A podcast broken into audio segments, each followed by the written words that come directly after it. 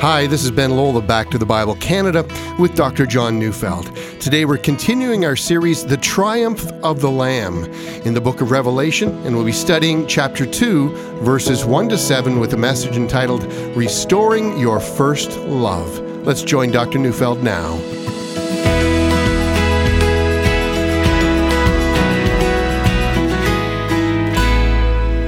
Have you ever wondered what Jesus might say if he were to visit your church? After all, your church belongs to him. He created the church, he's the chief shepherd, and therefore the chief authority over your church. And in the final day, your church, along with every other church, will answer to him as to whether you have done the things he commanded you to do. Your church is not yours, it's his. And so let me repeat the question what would Jesus say if he were to come to your church? What would he approve of? What would he utterly condemn? What words of warning and what words of encouragement would he bring to you?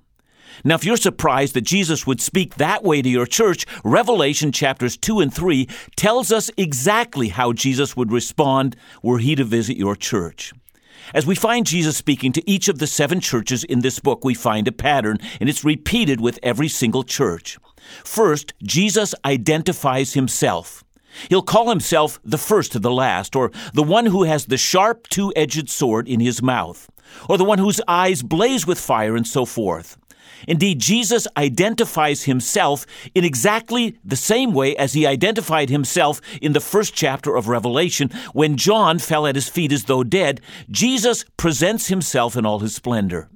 But why does he do that? Well, for one, Jesus wants his church to understand who he is in all his glory.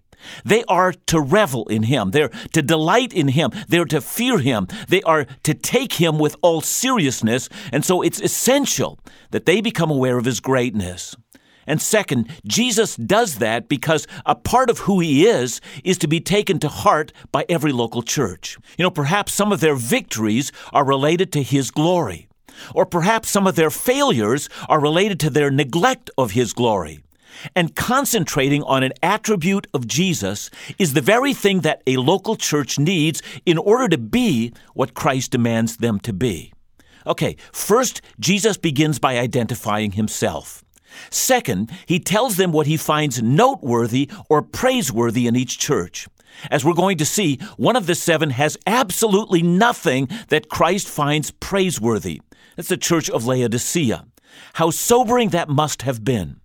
Now, third, Jesus then finds fault with each church, demanding they repent of their errors. And here, as we're going to see in two of the churches, that is, in Smyrna and in Philadelphia, he offers no criticism at all. Again, how sobering that must have been. And then finally, fourth, there contains a word of promise, particularly to those who conquer. See, interestingly enough, we can also apply this kind of language to our own individual lives. And to this, I would say at least two things. First, if you've never repented of your sins and surrendered your life into the hands of Christ, well, then know this. No matter who you are, Christ makes demands of your life. Now, that can be very good news because you might become aware of your sin against Him, and you might therefore come to Him asking Him for mercy. That should lead you to discover that Christ died so that you might receive His free gift of forgiveness. What you need to do is to surrender your life into His hands and trust Him to utterly transform you. You know, might do that by simply offering up a prayer. Jesus, I've sinned against you and against your Father. Thank you for dying on the cross for my sake. Here's my life. I give it into your hands. But if you've already come to Christ and know that your sins are hidden in Christ, you also have a task. Christ is determined to burn every impurity from your life, and you must pay attention to Him so that you will not be ashamed. You know, one of the very sad facts about many modern churches is that the way that we have forgotten the glory of Jesus and we've not seen who it is that we're dealing with. You know, I regularly sense that people want church to be uplifting and practical and relevant to their lives, and, and all of that's good. But all of that's not enough until you see Jesus in his glory and see what it is that he demands of you, you'll never experience his joy. Well, very well. Let's, let's begin with the first church in Revelation, the church in Ephesus. I'm reading Revelation chapter 2, verses 1 to 7. To the angel of the church in Ephesus, write The words of him who holds the seven stars in his right hand, who walks among the seven golden lampstands.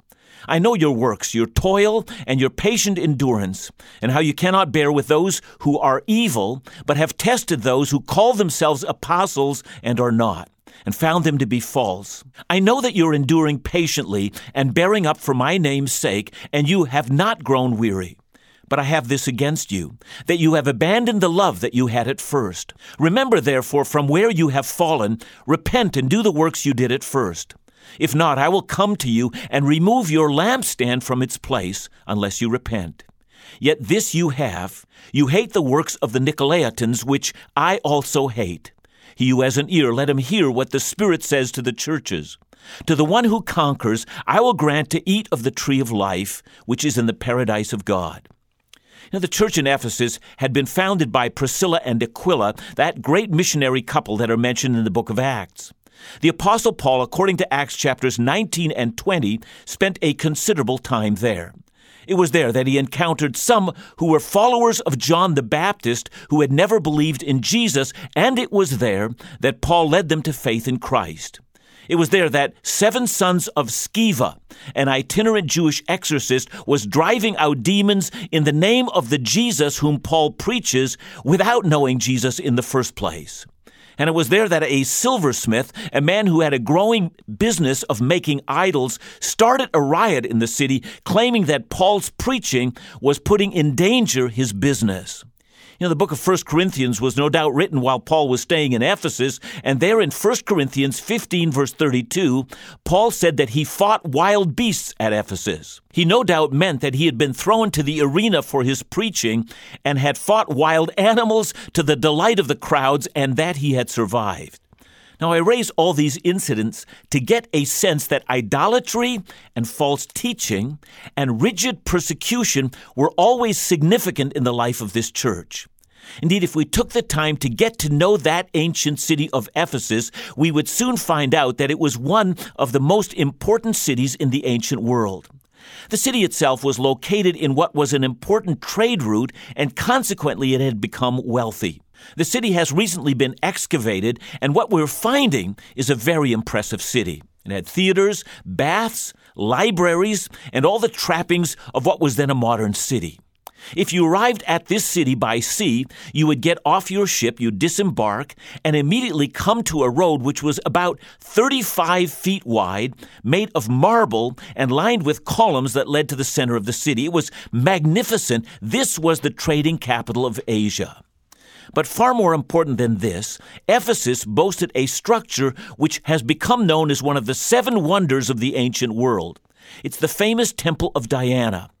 The building was four times the size of the Parthenon in Athens. It contained the image of the goddess Artemis or Diana, which it was believed fell directly from heaven to the very spot that temple was built on. She's depicted as a woman with many breasts who seemed to have been a mother goddess.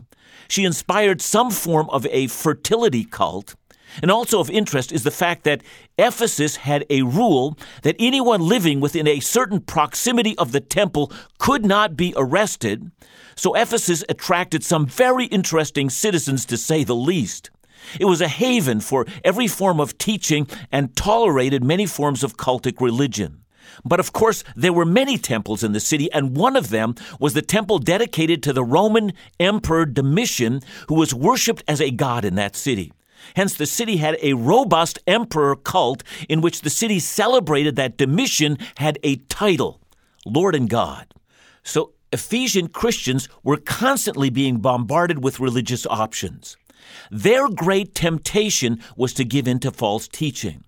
When Paul last visited this city, he was concerned with exactly that. And here's what he said, and I'm reading from Acts 20, verses 29 and 30. He said, I know that after I leave, savage wolves will come in among you and will not spare the flock. Even from your own number, men will arise and distort the truth to draw away disciples after them. You know, the phrase from your own number is most likely a reference to the elders of that church even they would distort the truth. And if you read 1 Timothy, you'll know that the situation had become so bad in Ephesus that Paul sent Timothy there, in his words, to charge certain people not to teach false doctrines. This was the central issue of that church. So let's find out what Jesus says to that church many years later as we read Revelation.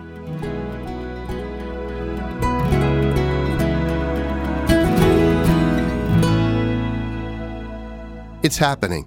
After a two year break, Back to the Bible Canada is inviting you to join us February 2018 for a celebration Caribbean cruise. One week of cruising pristine waters, visiting beautiful island vistas, and most importantly, joining the Back to the Bible Canada ministry team, including Dr. John Neufeld, Laugh Again's Phil Callaway, special musical guests, and new friends from coast to coast in a time of reflection, refreshment, worship, and fellowship with God's people. These events have been incredibly popular, so don't hesitate to reserve your spot now and sail the Caribbean with Back to the Bible Canada.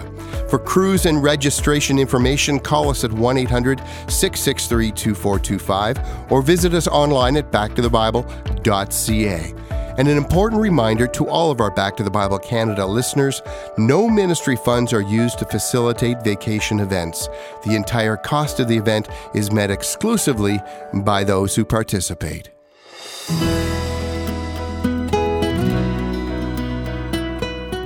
If your church is struggling in a given area, the good news is you can win, you can overcome. In our day, there are great many churches who, because of our religiously and culturally pluralistic society, have given in to all manner of false teaching. And the good news is that you don't have to stay there. Like the church in Ephesus, you can learn to become a doctrinally solid church. Years ago, I heard a wonderful illustration.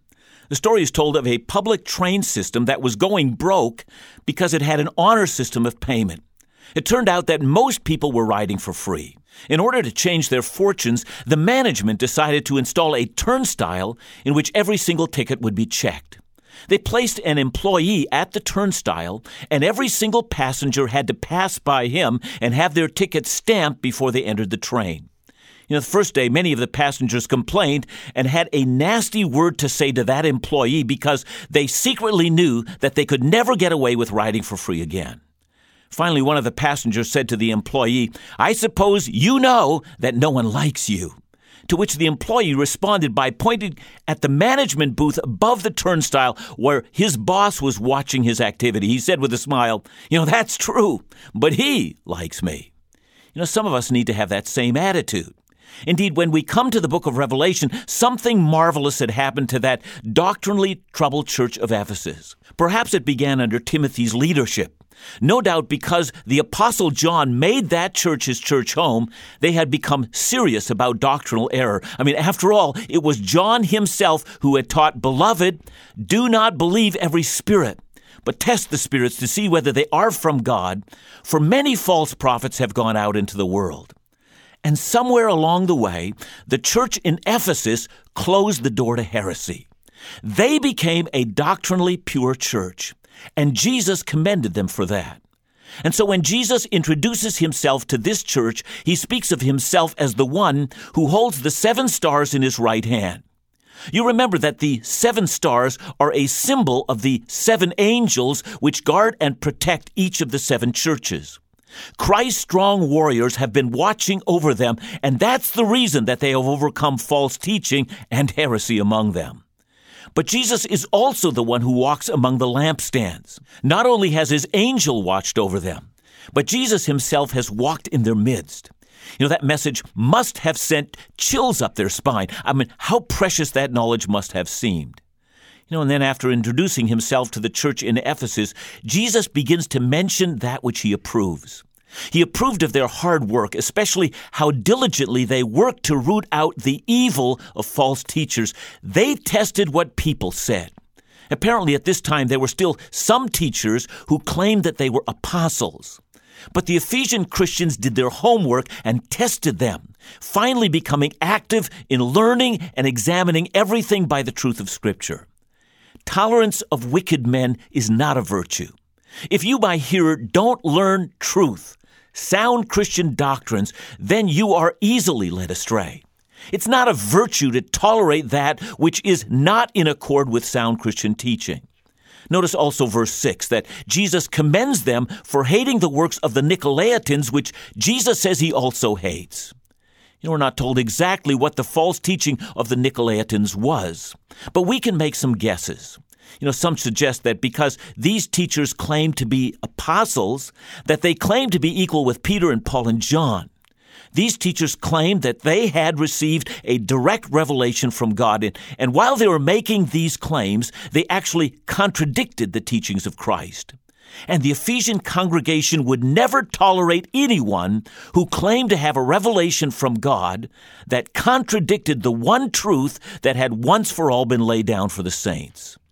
You know, some say that these teachers claimed that you could be in Christ and worship at the temple of Diana. So they advocated sexual immorality and the worship of idols alongside of the worship of Christ. So, broadly speaking, they had worked out a compromise between Christianity and the paganism of the day. See, whatever the issue was, hear this. Jesus approves when his followers do not tolerate false teaching. He approves when his followers take a stand for truth even when it's not popular with the world. I wonder if there's ever been a time with as many doctrinal irregularities as there are today. We've everything from people claiming to be Christian while denying the Trinity to people who claim that Christianity is a means to become rich. You know, we have people who claim that they're Christian while supporting sexual sin or arguing against plain teaching in Scripture. You know, Christ approves when we take them on. Indeed, by naming the Nicolaitans, he even approves when we name the error. But with all that was noteworthy, and hear me, every virtue carries with it the potential seeds of its own destruction. Look at verse 4. But I have this against you, that you have abandoned your first love. Now, this might well refer to either love for Christ, or it may refer to Christian love for one another. Now, if it's love for Christ, then the application is clear. It's possible to become doctrinally solid, but to have no deep personal love for the person of Jesus. But if, on the other hand, it means love for one another, then the application is also equally clear. It's possible to become so involved in rooting out false teaching, with the result that one becomes suspicious of everybody and in the process, no one feels safe, safe to express viewpoints or safe to express their doubts and their uncertainties. Now, I don't know if verse 4 refers to love for Christ or, or love for fellow believers, but in one sense, it really doesn't matter. I want you to listen closely to what this passage teaches. It's never enough to be doctrinally pure. Yes, it's important to be doctrinally pure, but I've met people who have all their doctrines understood and memorized and articulated. And these very same people sometimes don't reach out to the lost and don't bear with people who are sinning and become hypocritical judges of just about everybody. And when that happens, we need to ask just how serious is such a situation? So listen to the answer, and it's astonishing. It's found in verse 5. Remember, therefore, from where you have fallen, repent and do the works you did at first. If not, I will come to you and remove your lampstand from its place unless you repent. Remember that in Revelation, Christ walks among his lampstands, and each one represents his churches. To remove a lampstand means that Christ himself removes that church from before him. You know, it's a staggering thought. Christ is absolutely insistent that his church be known for their love, for their compassion, for their showing forth of his mercy, and for their passion to worship him as Lord and God. And with that comes a promise found in verse 7. He who has an ear, let him hear what the Spirit says to the churches. To the one who conquers, I will grant to eat of the tree of life which is in the paradise of God. Just so we understand, the idea of conquering suggests warfare all of your life as you serve Christ will be a battle. One moment you may be fighting false teaching, and the next moment you may be fighting an unloving attitude towards your brother. And because it is the Spirit speaking to the churches, we should be comforted.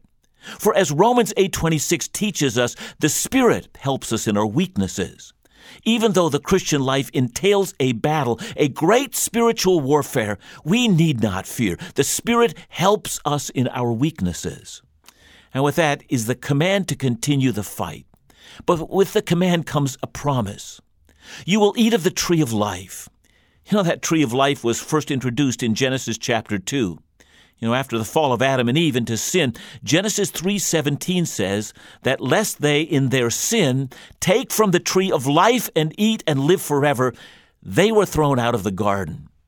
But in Revelation chapter 2, all overcomers are told to come and eat and live forever in the paradise of God. And so, dear Christian, never cease fighting for God's will to be accomplished in your life. And never lose your passion for Christ and your love for the people of God. The rewards are simply far greater than ever we should pass up. Fight for holiness. Fight to do God's will. Remember who you are and what it is that you are called to do. Remember also that the great God of eternity invites you to taste deathless eternity. What an offer! Thank you, Lord Jesus, for your truth.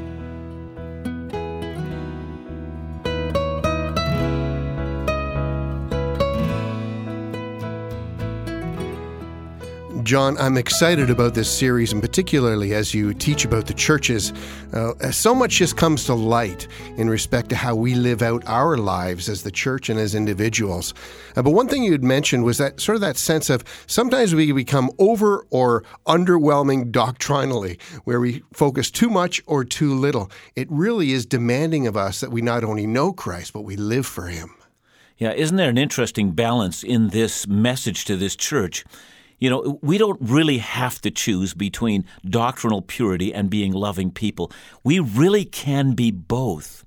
And it is important for God's people to identify and to root out error. But at the same time, while we're doing that, I think it's the motivation, Ben, that we must have. The motivation has to be not to prove ourselves better than another, but rather to help that individual find the truth themselves and to glorify Christ because pure doctrine should be a part of our worship of Christ at the same time. So we're going to have to find a way that truth and worship and love all go hand in hand with each other. I mean, that's the challenge of the church. And yeah, Christ demands it so much that he says that he would remove our lampstand from its place if we will not accomplish that. Those are great words. Thanks so much, John, for this continuing series in Revelation. Back to the Bible Canada, leading you forward in your walk with Jesus every day.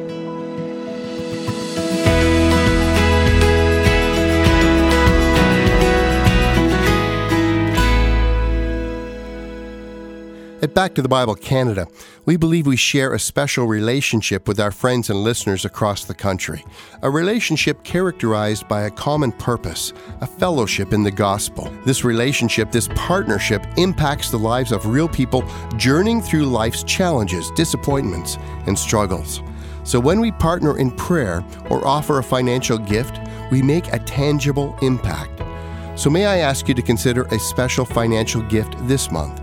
Would you help us share critical biblical insight on living out God honoring marriages and relationships? Your gift not only supports the airing of our Bible teaching programs, but allows us to make resources like Celebration of Marriage available free on CD for anyone who asks. Help us impact, sustain, and restore relationships, marriages, and otherwise. Ask for your free copy of Celebration of Marriage for yourself or to share with someone who might be encouraged. Call us at 1 800 663 2425 or visit online at backtothebible.ca.